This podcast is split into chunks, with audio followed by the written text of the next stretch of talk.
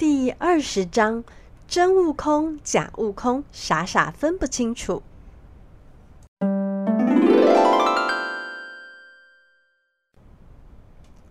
离开琵琶洞后，取经小队进入山区。突然，二十几个强盗冲了出来，每一个人都拿着武器挡住了他们的去路。强盗头头面露凶光地说：“此路是我开，此树是我栽。”若要由此过，留下买路财啊！唐三藏又被眼前的景象吓哭了，他哭着说：“哎呀，我只是一个要去西天取经的和尚，我哪有什么钱呢？”强盗听完，很生气地说：“哼，那你就该死！”举起手里的刀剑，就准备砍向他们四个人呢。情急之下，孙悟空只好拿出了他的金箍棒，将两个强盗头头当场打死。其他的强盗啊，看到这个景象，也吓得一哄而散了。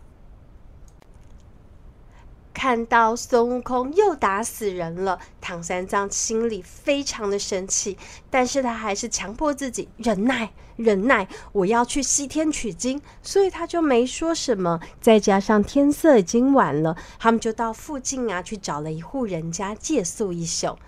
这个收留他们的人呢，叫做杨老汉。这个杨老汉呢，请他们进到屋子里来的时候，被这个杨老汉的儿子看到了。他的儿子呢，就是刚刚逃跑的强盗其中之一。这个强盗啊，看到了他们走进自己的屋子里，就认出来，哎，这不是刚刚打死我们强盗头头的那只野猴子吗？他心里想，我可一定要报仇不可。所以呢，他又找到了他那些强盗的朋友过来说，哎，那个打死老大的猴子现在住在我家。我看，我们等到晚上他们睡着的时候，我们再去报仇，怎么样？强盗们都纷纷答应了。他们在说话的内容呢，都被杨老汉听到了。杨老汉听到自己的儿子又要杀人了，非常的担心，于是呢，半夜就偷偷的跑进唐三藏他们的屋子里，告诉他们说：“快跑啊！我儿子他们要等你们睡着之后来把你们杀死啊！”唐三藏听了非常的害怕，立刻呢把所有的徒弟都叫起来，要准备连夜逃跑。孙悟空哼的一声说。师傅，你难道觉得我一个齐天大圣会怕他们这几个小小的强盗吗？唐三藏耐着性子说：“难道你又要去打死人了吗？我们躲不过吗？我们还是避避吧。”于是呢，师傅还是带着他们连夜跑走了。连夜逃走的孙悟空越想越憋屈，他心里在想：哼，我可是堂堂的齐天大圣呢，今天居然为了区区几个小小的强盗，还要这样子连夜撤离，真是太不像话了。眼看着强盗们就快要追上了，让孙悟空实在忍无可忍。他齐天大圣怎么能受得了这种气呢？于是他把师傅平常的教诲都忘得一干二净，拿起金箍棒就是一阵乱打。没多久，孙悟空将所有的强盗通通都打成肉饼了，当然其中也包括了杨老汉的儿子。孙悟空再次大开杀戒，又杀了人，而且一次还杀了这么多的人，让唐三藏气到浑身发抖，生气的大喊说：“孙悟空！”我一而再、再而三的警告你，不可以乱杀无辜。你到底有没有把我的话放在心里呀？再说，杨老汉可是通知我们连夜逃跑，他可是对我们的有恩，是我们大恩人呐。你居然连他的儿子也不放过，我要怎么再回头去看到杨老汉？我怎么见他呢？听到唐三藏的责骂，孙悟空听了也非常的生气，说：“师傅啊，你有没有想过啊？我今天不杀他，他就杀你耶！哎，你有没有想过这一路我哪一次杀人不是为了你呀？如果不是为了你杀这些人，你能活到今天吗？你还谈什么取经啊？”唐三藏听了孙悟空的话，他又觉得更生气了。哼，难道没有你，我就不能取经了吗？我到西天去取经，一定要有你这只野猴子跟着吗？你这个残暴的个性，我不，我要是一路到取经的地方，中途不知道杀了多少生了。算了，我们师徒的关系到此为止吧。从今天断绝师徒关系。我身边还有猪八戒和沙悟净可以带我去，不必你了，就当我没有收过你这个徒弟。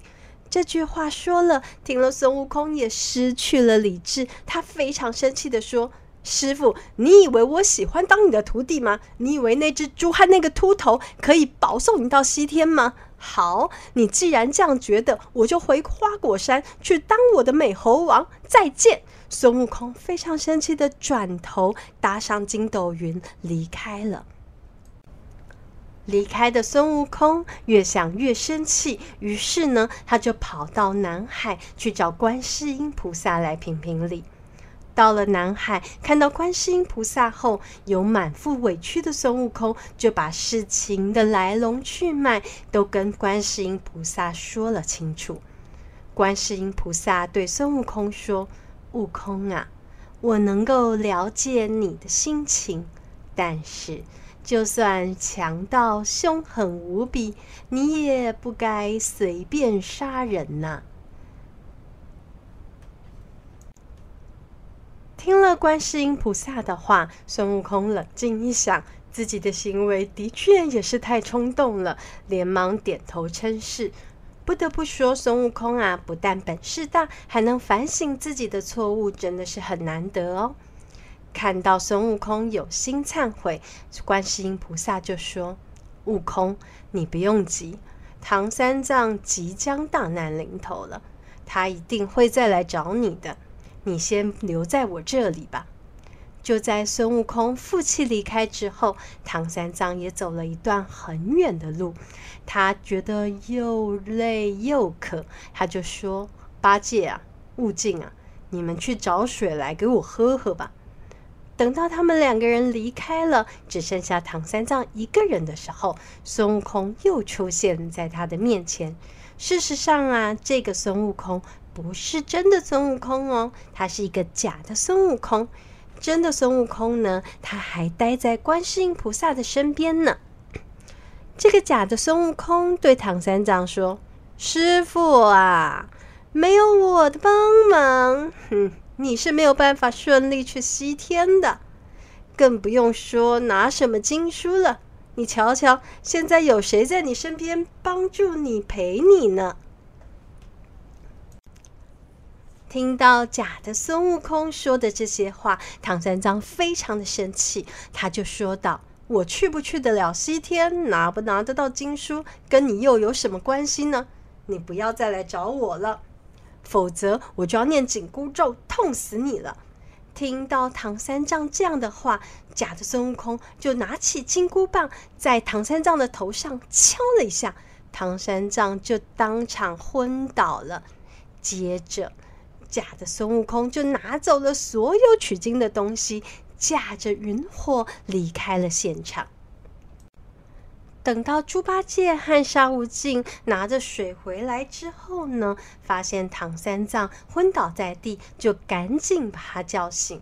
唐三藏清醒了之后，就生气地说：“刚刚是悟空回来，他还打我一棒呢，我才被他打昏的。”听到唐三藏的话，让猪八戒非常的生气：“什么大逆不道，居然动手打师傅啊！”但是沙悟净却不相信，嗯，大师兄怎么可能会做这种事呢？我还是去问清楚吧。于是呢，他驾着云到了花果山，想要找孙悟空当面问清楚。一到花果山，沙悟净很快的就找到了假的孙悟空，他拉着他说：“哎，我们赶快去跟师傅说清楚吧。”没想到假的孙悟空说：“我才不要回去呢！我已经自己组队要去参加取经了。来，你看看我的梦幻小队。”这时，在假孙悟空的身边竟然出现了假的唐三藏、假的猪八戒和假的沙悟净。看到这种情景呢，真的沙悟净气不过，拿起武器呢，就把三个冒牌货通通打死了。才发现他们原来都是小猴子变的。看着沙悟净打死了小猴子，假的孙悟空就叫所有的猴群攻击他。哎，他们打死我们小猴子，猴子们上，打死那只秃头！沙悟净终究是寡不敌众啊，他只好连夜的逃离了花果山。假的孙悟空胡作非为，让沙悟净越想越气。他来到了南海，找观世音菩萨帮忙。菩萨，请你主持公道，我大师兄真的是太不像话了。听完沙悟净诉说所有事情的缘由之后呢，观世音菩萨说道：“悟净。”这其中必定有误会。其实呢，悟空一直都待在我的身边。就在这个时候呢，孙悟空从菩萨的身后走了出来，看到这样子的情景，让沙悟净感到一头雾水。什么？那那刚刚那个悟空，刚刚那个大师兄是？观世音菩萨笑着说：“悟空，悟净。”你们再去一趟花果山，就可以真相大白了。他们两个人就立刻前往花果山，没想到水帘洞里的石台上，看到另一个孙悟空正在饮酒作乐、作威作福呢。孙悟空看到假的孙悟空，气不打一处来，立刻就拿出金箍棒朝假的孙悟空打去。真的孙悟空和假的孙悟空根本就完全一模一样嘛！不只是外表长相看起来如出一辙，连动作呢都是一模一样，骂人的口气也是一模一样呢。看到有人假冒自己，真的孙悟空真的是寒毛直竖，痛打假的孙悟空。他们都使出浑身解数，两个人大打出手，难分胜负。为了解决这个难题呢，两个孙悟空就来到了观世音菩萨的面前，菩萨却没有办法分辨到底谁是真的，谁是假的。接着，他们就说：“我们到玉帝那里去，到凌霄宝殿，让玉帝来帮我们来看一看。”玉皇大帝呢，找来托塔天王李靖，叫他拿出照妖镜一照，看看可不可以分辨出真假。没想到镜子里的两个孙悟空还是一模一样。他们又跑到了阴曹地府去找阎罗王来帮忙，但这个问题，阎王爷呢也是束手无策，根本分不出来到底哪一个是真的孙悟空，哪一个又是假的。于是呢，沙悟净又把两个孙悟空拖到了唐三藏的面前，说道：“师傅，你念念紧箍咒，看谁的紧箍会缩紧，就谁就是真正的大师兄嘛。”唐三藏本来就对于自己被打昏心里有气，想想这个机会正好可以报仇呢，于是呢，他就当场念起了咒语。没有想到，两个孙悟空都听到紧箍咒，同时疼得在地上打滚呢。他们都哀嚎着说：“师傅啊，别念了，我就听话就是啦。师傅啊，不论是在天上，在地下，在天宫，在地府，都没有办法分辨到底谁才是真的孙悟空。”他们只好来到了雷音寺，请求如来佛祖的帮忙。如来佛祖看了一眼，神情自若地说：“我知道怎么回事了。你这个假的悟空啊，其实是一只六耳猕猴变的。它呀，有六个耳朵，可以听到很远很远之外的事情。”所以呀、他才把悟空的事情打听听得一清二楚，才可以加以模仿啊。听到如来佛祖识破了自己的身份，假的孙悟空非常的害怕，马上就变成一只蜜蜂，想要趁机逃跑。